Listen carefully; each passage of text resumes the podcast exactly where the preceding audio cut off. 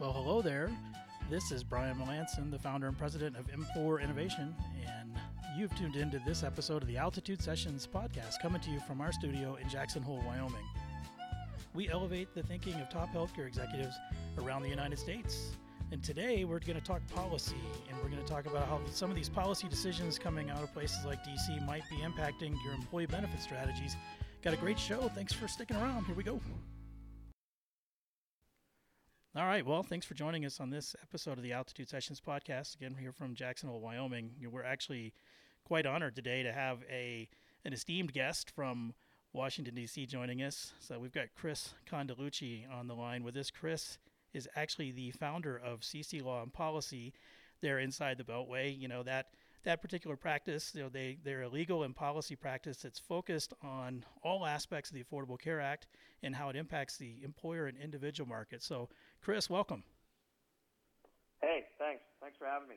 Boy, there's a quite quite a bit going on in in DC these days. You know, we you and I just saw each other in person earlier this week, and sounds like. Uh, you know, on, on the topic du jour these days, given what just happened with the lower court ruling around the association health plan market, there's kind of some late breaking news with regard to that. Uh, you want to kind of set that up and talk about kind of where we are and you know what's going on right now. Sure. So again, appreciate it. Thanks for having me. Looking forward to it. Um, so you know, the association health plan uh, issue, you know, has been kind of a roller coaster. I would say uh, dating all the way back to probably mid 2017. Um, uh, we saw uh, proposed regulations at the beginning of 2018. Uh, those regulations were finalized uh, in June of last year, and uh, a number of organizations have established association health plans in accordance with the final regulations that were issued in June. Now, one thing that's important to note is that association health plans uh, aren't new. Um, there are a number of association health plans that have been in existence prior to these regulations being issued. And uh, as a result of these, let's now say, two types of association health plans, the nomenclature, the nomenclature in the AHP space is there are these two different type of association health plans. One is called Pathway One Association Health Plans, and another is called Pathway 2 Association Health Plans. You got Pathway 1, you got Pathway 2. Uh, pathway 2 is pretty easy to distinguish because Pathway 2 AHPs follow the rules set forth in these new regulations that were issued in June of last year. Pathway 1 association health plans are association health plans that have been in existence prior to the regs and could be organizations that organize under these Pathway 1 rules, which is really rules that the Department of Labor has issued over the past 30 years. So you have Pathway 1 old rules, you have Pathway 2 new rules. Now, the reason I went through that, my apologies for the long story there, is because understanding this Pathway 1 and Pathway 2 is really important to get to your question, Brian. So the district court rules uh, here in D.C., so the District of Columbia uh, District Court ruled on March 28th that the final regulations that were issued in June of last year are invalid. Now, what does that mean? Well, that means that Pathway 2 AHPs are adversely impacted because I told you Pathway 2 are uh, governed by the final regulations. Well, interestingly, the district court spoke about Pathway 1 AHPs in their ruling and more or less endorsed that type of association health plan. So we now know that going forward, at least, Pathway 2 AHPs are called into question by this district court ruling, and Pathway 1, on the other hand, are not. They can go forward, go forth and be merry, and be established and operate, etc. So the late breaking news, again, Brian, to get to your particular question, is uh, we've been waiting for this administration to appeal the ruling. And the Department of Justice uh, has indicated that they will appeal the ruling.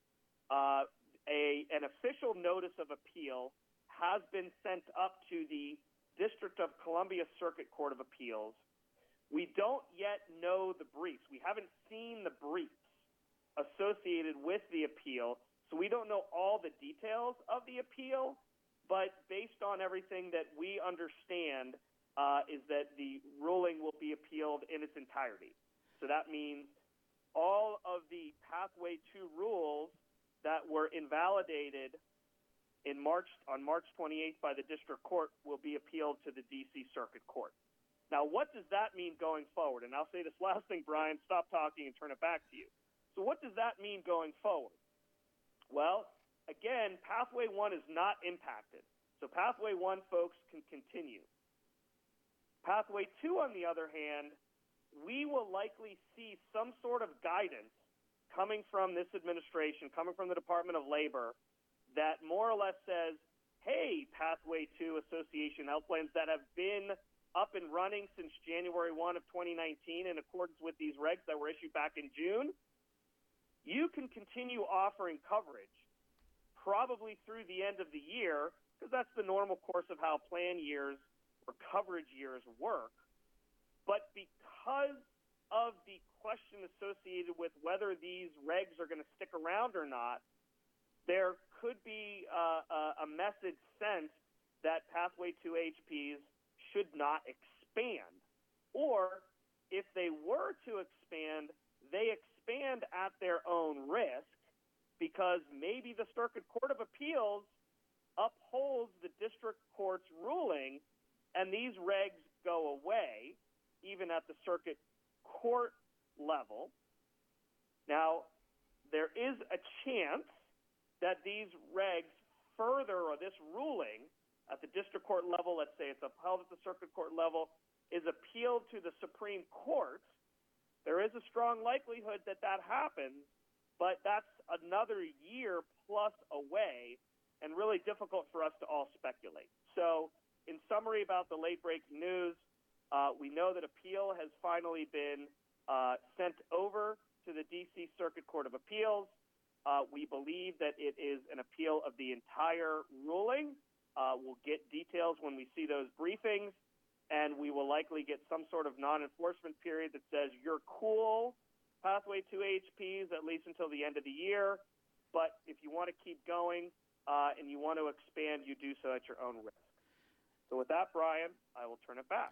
No, and I think there's some some real interesting questions that we can delve in a little bit deeper on this. I mean, if you look at so you've got close working relationship with people like uh, Kev Coleman. If you look at some of the statistics that he has at you know his AssociationHealthPlans.com site and other things, four out of five plans that have been put together since this Department of Labor guidance came out have been more these Pathway Two type plans. They're the ones that are associated around local chambers of commerce or they're associated around trying to pull sole proprietors in, in certain communities together in a way where they actually have a, a shot at getting better benefits because you know let's be honest it, the the individual market right now is pretty it's a pretty interesting place to be just given the fact that I mean just say in some ways it's kind of a fucked place to be just just because if you're not getting a subsidy the cost of those plans in that market are so high now that if you're if you're a working realtor or if you're working at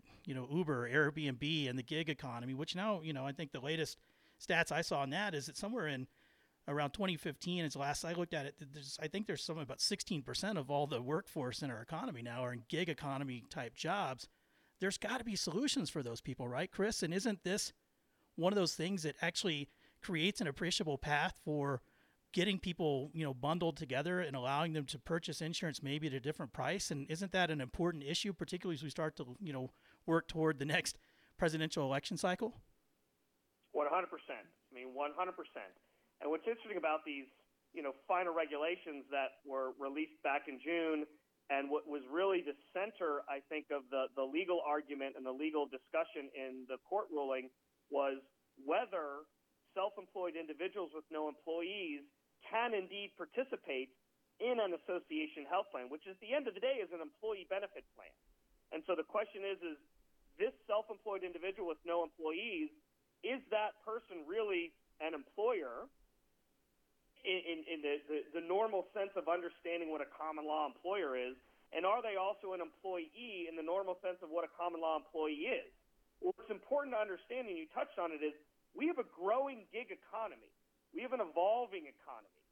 So the notion of whether a self-employed individual is an employer in the common law sense of how we all understand it, is an employee in the common law sense how we all understand it, you know, it's it's arguably being turned on its head, you know, that that type of discussion because these people obviously are working, they're working for themselves, so they should meet those definitions. But are we going to stay in kind of a, an old world view of how employers and employees should be viewed from a legal perspective, from a practical perspective, you know, that that's what I feel this judge kind of looked at and he relied upon to say that these self-employed individuals, which the regs did allow to participate in this employee benefit, the judge said no, you can't do that. So that's been been been you know put on hold. But the bottom line is, is we have a growing gig economy. It's not going to slow down anytime soon. Uh, so if you want to figure out how to help these people and help the people that are taking this risk on their own to go out and be their own employee and employer, uh, or employer and employee, um, you know, we need, or the government needs to come up with policies to keep in stride with this evolving gig economy and the evolving economy as a whole. And that's going to play out politically too. You know, uh, you know, we have an important election coming up in 2020. You know, we're still a year and a half away, but you know, when you have such pivotal elections, the discussions begin. You know, a year and a half uh, away, if not two years, and we're already in the mid- middle of discussions about presidential politics. So this issue, I think, is going to play out even greater, and folks are going to turn up the volume greater on this need to help self-employed individuals, this growing gig economy, and the need to find solutions. Yeah, I mean, look, I mean, the the left's going to come back when this appeal goes out, and they're going to say, "Hey, the fight's still on, and if you support the cause of having really good, comprehensive benefits that are, and we pool as many people together as possible, so that we we stop all this fragmentation from all these so-called quote in market innovations." That's that's going to be the argument. It's you know that, has been the argument in, in, the individual market. It's been the argument, uh, you know, even against association health plans and others. Is like, hey, you know, we want to try to cobble together in our states uh, it's as big of pools as we can, because there's this this feel that the law of large numbers applies to insurance, and that's that's the way it needs to work. It's the fragmentation that hurts the industry. And, you know, the other side is to say, hey, these comprehensive pools are so expensive that the market's going to innovate whether you want them to or not. And the output of all these are the things like association health plans. You get in the individual market, it's the things around short term limited duration policies. I think one of the, the unfortunate things is that sometimes short term and association health plans get lumped into the same argument. And the argument is they're both, you know, crappy plans. When the reality is, and I think you can talk about this a little bit more, association health plans aren't crappy plans. I mean, they have very rigorous requirements on what they have to meet and how they have to be offered to the market and the business strategies around them and other things. So, you know, maybe get into that a little bit too, just in the fact that there is this argument that, hey, we need a comprehensive pool. Eh, these association health plans and other innovations kind of pull away from that comprehensive pool, and they they too they they segment these pools way too much, and then they bifurcate things way too much between healthy and non-healthy. Therefore, the whole market craters versus the other side saying that these things stand up and they're options that the market's already seeking in the gig economy. There are options that the small group market's already seeking because that market's getting less affordable. There are options that the market's already seeking because the individual the individual market, if you don't have a subsidy coming in the form of you know hundreds of dollars a month from the federal government, you're kind of screwed there the market needs these types of solutions. So you, have got kind of this innovator market based solution, or it's the let's just take it all over solution and single pool, single pay, everything. And I think that's the the two paths you're going to see as we kind of get into this election season. You want to jump into that a little bit? Yeah, and I mean, again, I think you're spot on. I mean, on the one hand, you know, I've been screaming at the top of my lungs for over a year now that association health plans are not the same thing as short-term health plans. And I, you know, I, I was asked. Fortunately, I was asked to testify. Just as an example, I was asked to testify in front of the House uh, Education and Workforce Committee March of last year. So March 2018, uh, shortly after these regs were proposed back in January of 2018. And actually, my testimony, I started out specifically saying association health plans are not the same as short-term health plans because critics of this administration and critics of anything that could be viewed as impacting the ACA were conflating short-term health plans with association health plans, and therefore they were saying, well, short-term health plans are clearly junk insurance because they're not subject to all of the ACA's requirements, and they said, well, association health plans are just like them. And my response was, no, association health plans are not junk insurance because unlike short-term health plans, they are subject to all of the Affordable Care Act's coverage requirements. So you can't deny people uh, with a pre coverage with pre-existing condition, no annual lifetime limits. You must uh, free coverage for certain preventive services covering adult children up to age 26. Uh, also subject to ERISA, HIPAA, COBRA. These are association health plans. So these federal also subject to state law, benefit mandates in states if you're fully insured, and you're regulated uh, to the nth degree if you're a self-insured association health plan because you're treated as a MEWA. So state law and federal requirements requires AHPs to have comprehensive coverage. And again, I've been screaming that. So sorry, I maybe played that out a little longer, but just then keeping going forward to some of the other points, you know, association health plans uh, allow uh, these small employers to band together and then create their own risk pool. Now, there's arguments of, well, maybe uh, these groups are going to band together to create a more favorable risk pool than what they could see in the small group market. But to an extent, you know, they should have the opportunity to do that because that's what large employers do. Large employers have their own risk pool. They uh, they m- manage their own employees, the group's uh, health risks as best they can to manage the cost of their own risk pool and an association health plan uh, uh, permits or provides that same opportunity to small employers as well as self-employed individuals. And then the last point I'll say uh, to your market segmentation argument, you know, a lot of folks have been concerned about whether association health plans will segment the market. And my counter to that is, yes, there will certainly be some folks who will exit the individual market, uh, who are self-employed, and who will also exit the small group market. But if you're offering a comprehensive plan at a lower cost, Economics 101 tells me that yes, young and healthy is going to go to that plan, but so are the less healthy and older, you know, populations because it's again a comprehensive plan that's lower cost. So it's a no-brainer for folks to exit to those markets. And if you have uh, less healthy risks or older risks exiting, just like you have younger and or healthier risks, that's going to offset, and this whole market segmentation argument is not nearly as pronounced, or will not be nearly as pronounced, as many folks have been suggesting. So that's just a little bit of an add-on to your point, Brian. Yeah, and, we, have talked about this in the past too. I mean, you know, what is what's the what's the market solution to all this? You you've got the one one hand that says, you know, gosh, all these things that are that are, you know, where you get these guidance from the Department of Labor, you get guidance from the IRS, and things that come out of the executive branch that that might redefine the way, or not necessarily redefine, but shape an opinion on how the the law was written and what you can and can't do. It always leaves it subject to the next administration's interpretation, which creates a lot of volatility in the industry. And you know, as you and I both know, healthcare hates volatility. They like things that they can predict and make the investments and build the models around and predict the risk around and so on and so forth.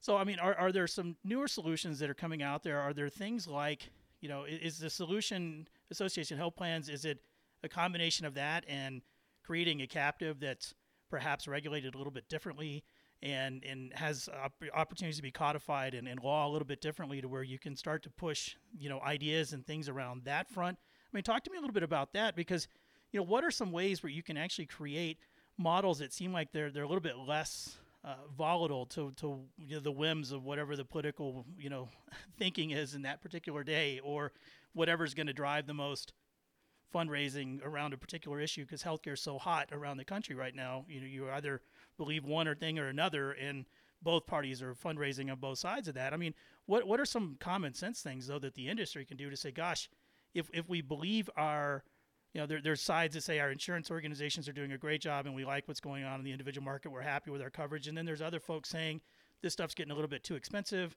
Perhaps there needs to be new solutions out there. That's why we're seeking the these these uh, association health plan options, why we're seeking different options in the individual market, and, and so on and so forth. Well, you know, is is something like a a captive structure for that audience? Is that does that start to make sense again? And, and revisiting what that looks like. Uh, talk to me a little bit about that. Yeah, I mean, just focusing. I mean, for the incumbent, you know, commercial carriers, you know, maybe your opportunities are a little more limited. Um, but you know, when, when talking about like the captive space, you know, it's almost like I look at it. There's like three options out there, uh, and, and I'll think about captives in the context of small employers and or self-employed individuals. So I'll kind of limit it to that for a moment. You know, the three three different options. One is, you know, one uh, opportunity that that that has been out there for a while now, uh, where a number of small employers self-insure. They are sponsoring their own single employer plan but they get aggregated together in a captive stop loss arrangement. And the reason why they can be aggregated together in a captive stop loss arrangement is because state law doesn't regulate stop loss insurance like major medical. So this group small employer uh, stop loss arrangement, captive stop loss arrangement, is is not regulated like a MEWA. It's instead regulated like a, a stop loss insurance policy, which has its own set of rules. So that's one option um, that has been out there and is, is, continuing to grow. The other is in the context of the so, uh, association health plans, um, but it's for a specific type of, let's say, employer with small employers or, or small businesses that are associated with the employer. And you know, in the association health plan context, a large corporation that has a franchisee base can actually set up an association health plan for all their franchisees, for all their franchisee, uh, basically employers and all their franchisee employees. And one way they could provide coverage or, uh, let's say, funding for that coverage is through a captive. And in some cases, many large corporations have their own captive arrangement already established that insures the corporation for a number of different risks cybersecurity, workers' comp, et cetera, you know, is there an opportunity? And there are, but it depends on the facts and circumstances where you can add a health insurance line of business to your existing captive and use that captive to underwrite the coverage for all of those employee small employers who are those franchisees of that corporation's franchisee base. Then the third option is a little more riskier, uh, a lot more legal hoops to have to jump through, but why not just create a captive as a licensed commercial carrier? And that captive then becomes the carrier of choice when it comes to association health plans. So it's almost like some of these carriers, these niche carriers in the fully insured market that are either you know covering Medicaid only plans or managed care type plans. Well, why not create maybe a captive that is its own brand of just underwriting association health plan coverage. Arguably, you can do that. You have to go through some licensing, or not some, got to go through a lot of licensing issues state by state. But it's not as if that idea is laughable. It's not out of the realm of possibility to do it. So anyway, those are some ideas or some things that, that I've been kicking around, as have some others, that could be some opportunities for folks to think about.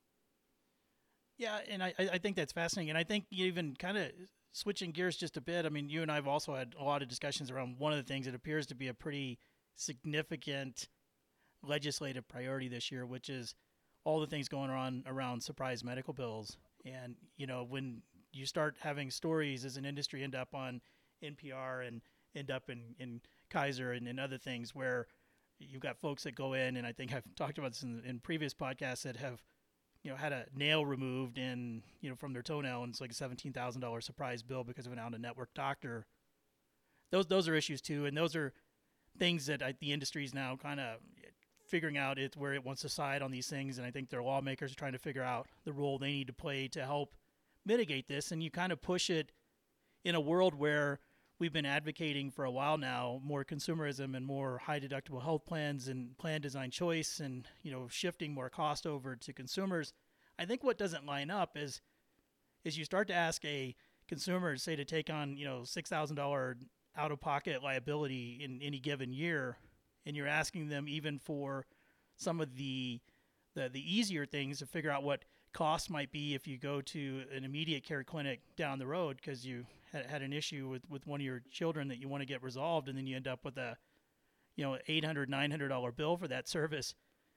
There, there are a lot of people out there that are saying that are advocates for consumers saying that you know that world is causing people to you know be afraid of getting care deferring care not not going to get the things that they need to get done.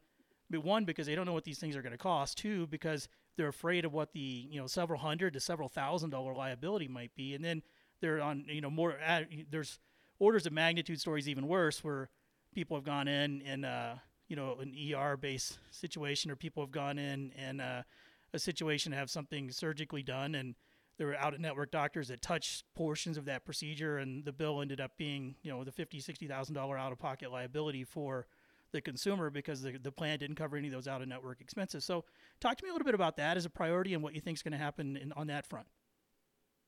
Yeah, I mean, surprise medical billing issue. Everyone's, you know, it's it's it's a, a, a, an issue that both sides of the aisle here in Washington D.C. Uh, are paying attention to and supportive of. We obviously have seen a number of states uh, try to take some action in the surprise medical billing area because it's an issue. And and I, I kind of simplify it is in two scenarios uh, where, let's say, uh, surprise medical billing is most problematic. Uh, you have a scenario where you have uh, a patient getting uh, medical services at an inpatient, uh, or excuse me, at an in-network facility by out-of-network providers that happen to work at that particular in-network provider. Uh, the second scenario is when you have an emergency situation uh, where the patient is taken to an out-of-network uh, uh provider and the resulting in, in a uh, in a surprise medical bill being produced. And I think that everybody, both Democrats, Republicans, and I think everybody in the industry, be it the, the carriers, be it the providers and the physicians, be it the employers, um, they all agree that the patient should be held harmless that the patient should be protected. So if the patient's protected, everyone agrees with that, then the next question is as well, what happens when there is additional expenses that need to be paid for that's over and above what the insured plan is going to pay for or the employer self-insured plan is going to pay for. So who pays? If the patient's not going to pay, well, the providers are going to say, I'm not going to pay the carriers and the employer plan say, I don't really want to pay at least anything more than reasonable compensation. So where the fight is coming down to is what is reasonable compensation for services provided by an out-of-network provider in this in-network provider setting, as I described, and reasonable compensation in the emergency out-of-network provider setting. And that's where the fight's going to be. What's the reasonable comp? And what we're hearing from folks is they're saying, well, let's peg it to a percentage of Medicare. That, that's what happens in the industry anyway. Oftentimes, when there's a dispute between a provider and a carrier or a provider and a self insured employer, they say, or the provider says, we're charging you 250% of Medicare. The employer and or the carrier comes back and says, you know what? No, I'm only going to pay you 180% of Medicare and then they agree on 200% of Medicare. That's how it works. Well, do we have some sort of federal benchmark, some federal uh, ceiling that says, you know, this is as high as the reasonable compensation can go? And is that 125% of Medicare? Is that 150% of Medicare? Is that 180% of Medicare? That's what's being hashed out here in Washington, D.C. Other uh, options is what providers are are preferring is arbitration. So you kind of get back to my example of, hey, provider says 250 of Medicare, uh, carrier or employer says something lower, and then they have a bit of a back and forth and arbitrate what that number should be. Um, that arguably is not where employers and carriers want to go, but that's where the debate is going. Um, I do foresee that we will see legislation from the Senate in the next probably two weeks, once uh, once uh, Congress gets back from their Easter uh, recess break, uh, and that will, I think, ignite uh, a, a robust discussion in Congress uh, on surprise medical billing that could very well culminate in legislation being enacted by September of this year. So if you are a stakeholder in the surprise medical billing debate, you know, fasten your seatbelt. Things are going to heat up for you. Yeah, and Chris, even on the point of arbitration, I mean, that's really it's kind of how the world works today. I mean, it's just basically moving it more toward a, a legal arrangement that says instead of this being, you know, hashed out in civil court somewhere, we're going to, you know, have it go to an arbitrator and the arbitrator is going to bind whatever it is we agree. That would be that's that seems like such a small change given how big the problem is. Yes, I don't disagree. But the question that, that the carriers or the, the point that the carriers and or the employers would say, the payers out there would say, is arbitration is resulting in unreasonable compensation that we're, end, we're ending up paying to these providers. And that, uh, especially in this in network provider, out of network provider specialist context, that if we continue to allow arbitration and let in the care in the payer's mind and the payment of unreasonable compensation, then you are just promoting bad behavior. You're just promoting and encouraging, you know, the specialists out there to remain out of network providers working at these in network facilities. And some of these in network facilities, providers, are even saying to their out of network uh, provider specialists, hey, cut me in to a percentage of the unreasonable compensation that the payers would say that you're getting paid. And so we're going to continue allowing these out of network providers operate in our in network provider facility. And again, isn't that just promoting bad behavior? And you know, arguments, you know, minds can differ on that. But if you're paying unreasonable compensation, if that is indeed true, if you buy that argument, well then, isn't that just inflating the already inflated cost of healthcare? And we're never going to, you know, bend the cost curve, bend the proverbial cost curve if we continue to promote bad behavior, I'd say that as a question mark. I'm not saying I agree or disagree with my point, but that's the debate. Yeah, and, and you know, I mean, it, it just to me, it, it, it, you know, when you think about it holistically, it's it's like it's we, we've created this this this world where it, it's, you could have a logical argument that you should be afraid to get sick because of the way the industry at that point kind of kind of jumps on on the illness. Not everybody does, but some some folks do, and then you end up with these these surprise bills, and it's it's the everyday consumer that gets that gets kind of lost in all of these arguments. That you know they're the ones that are paying the biggest price. I mean, the the body, you know, our bodies all at some point break down and take a left turn when they should go right. You know, the system today, when you take that that left turn instead of going the direction you want it to go, you know, it's it's it's becoming a more scary place because you don't know what service what service is covered and what doctors covered and everybody that's coming into the room while you're recovering, whether they're in the network or not, and how that's running the till on the other end, and then what's covered and what isn't. So I think this is a really it's a timely and very important issue that needs to be solved. But I, I think the, the question also becomes: Are we are we moving more in the direction to where this just just pushes it to an outcome where we finally get to some, like you were describing earlier, some single regulated price that says this is pretty much what what's allowed for these particular procedures. This is the benchmark, the standard for which the industry needs to work from. Is that one outcome? Is the other outcome that it moves us into a world where we just finally get into bundled products and everything's bundled and there's a price associated around that bundle and then you navigate the system understanding that. So it's almost like a bundled indemnity approach at that point. I mean, what are your thoughts on that, Chris? Yeah, I mean, you put your finger on another kind of uh, debate in the healthcare space is, you know, h- how do we reduce healthcare costs? Uh, is it, let's say, a price control type of approach? Is it a, a government fixed system type of approach? Or alternatively, if we want to stay in the private based marketplace or in, in that type of, of market segment, uh, is the better approach a value based care? Approach.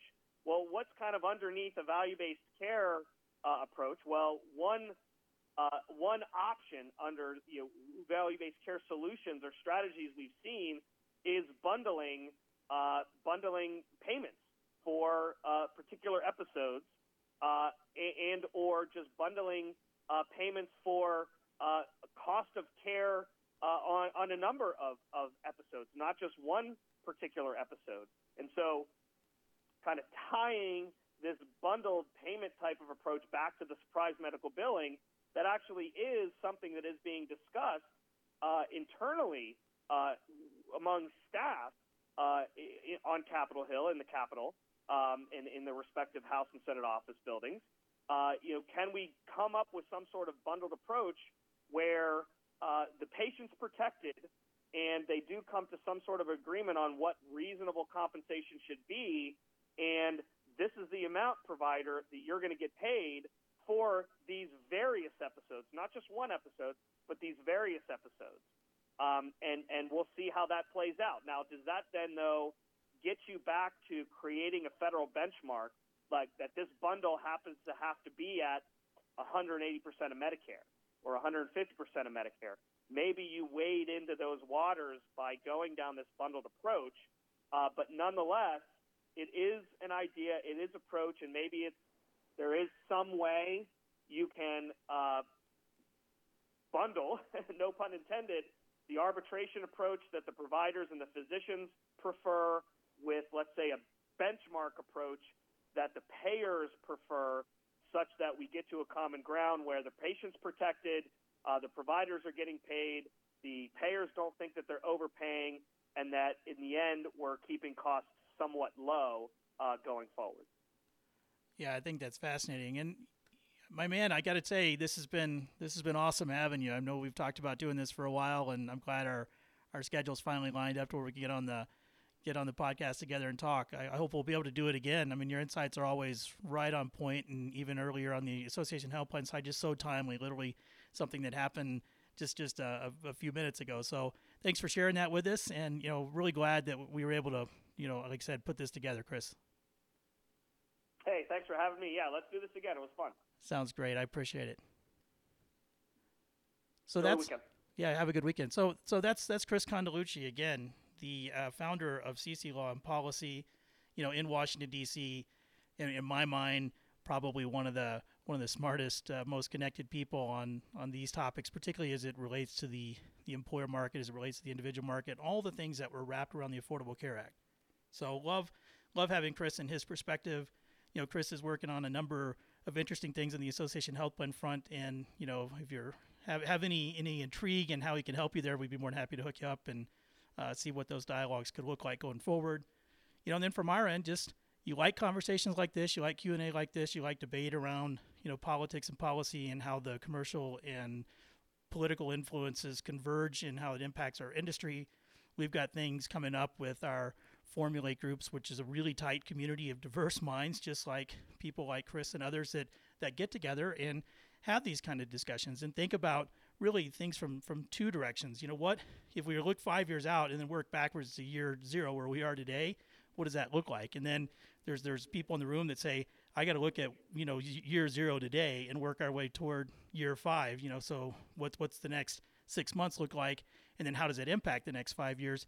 We got both those types of minds in, in the same room coming at things from different perspectives in the industry, which makes for incredibly interesting, not only conversation, but the opportunity to form real interesting partners and partnerships and real interesting potential future investments and real interesting market strategies that, that all kind of come together there. So keep in mind, you know, as we continue down the path this year that, you know, our, our groups get together. We've got one that's only product and distribution related that's coming together in Atlanta. That's uh, July 15 to 17. That's just right around the corner. Of any interest, reach out to us on that. And then our our bigger group, which is you know really takes back all the the discussion around even what the Jackson Hole Group did when they were here in the Valley uh, from 1971 all the way into the mid 90s. That group is something that we put together that really is a really interesting place for top policy minds, top commercial minds, all to come together and really talk about where the industry is going in the next five years. And that one is October 14 to 16. Any interest around the two, let us know. You can hit us up at hello at m4innovation.com. That's m the number 4 innovation.com. Appreciate you listening. Hope you have a great weekend. We'll be back here in a couple weeks with another Altitude Sessions podcast. Until then, be good, and we'll talk soon. Thanks.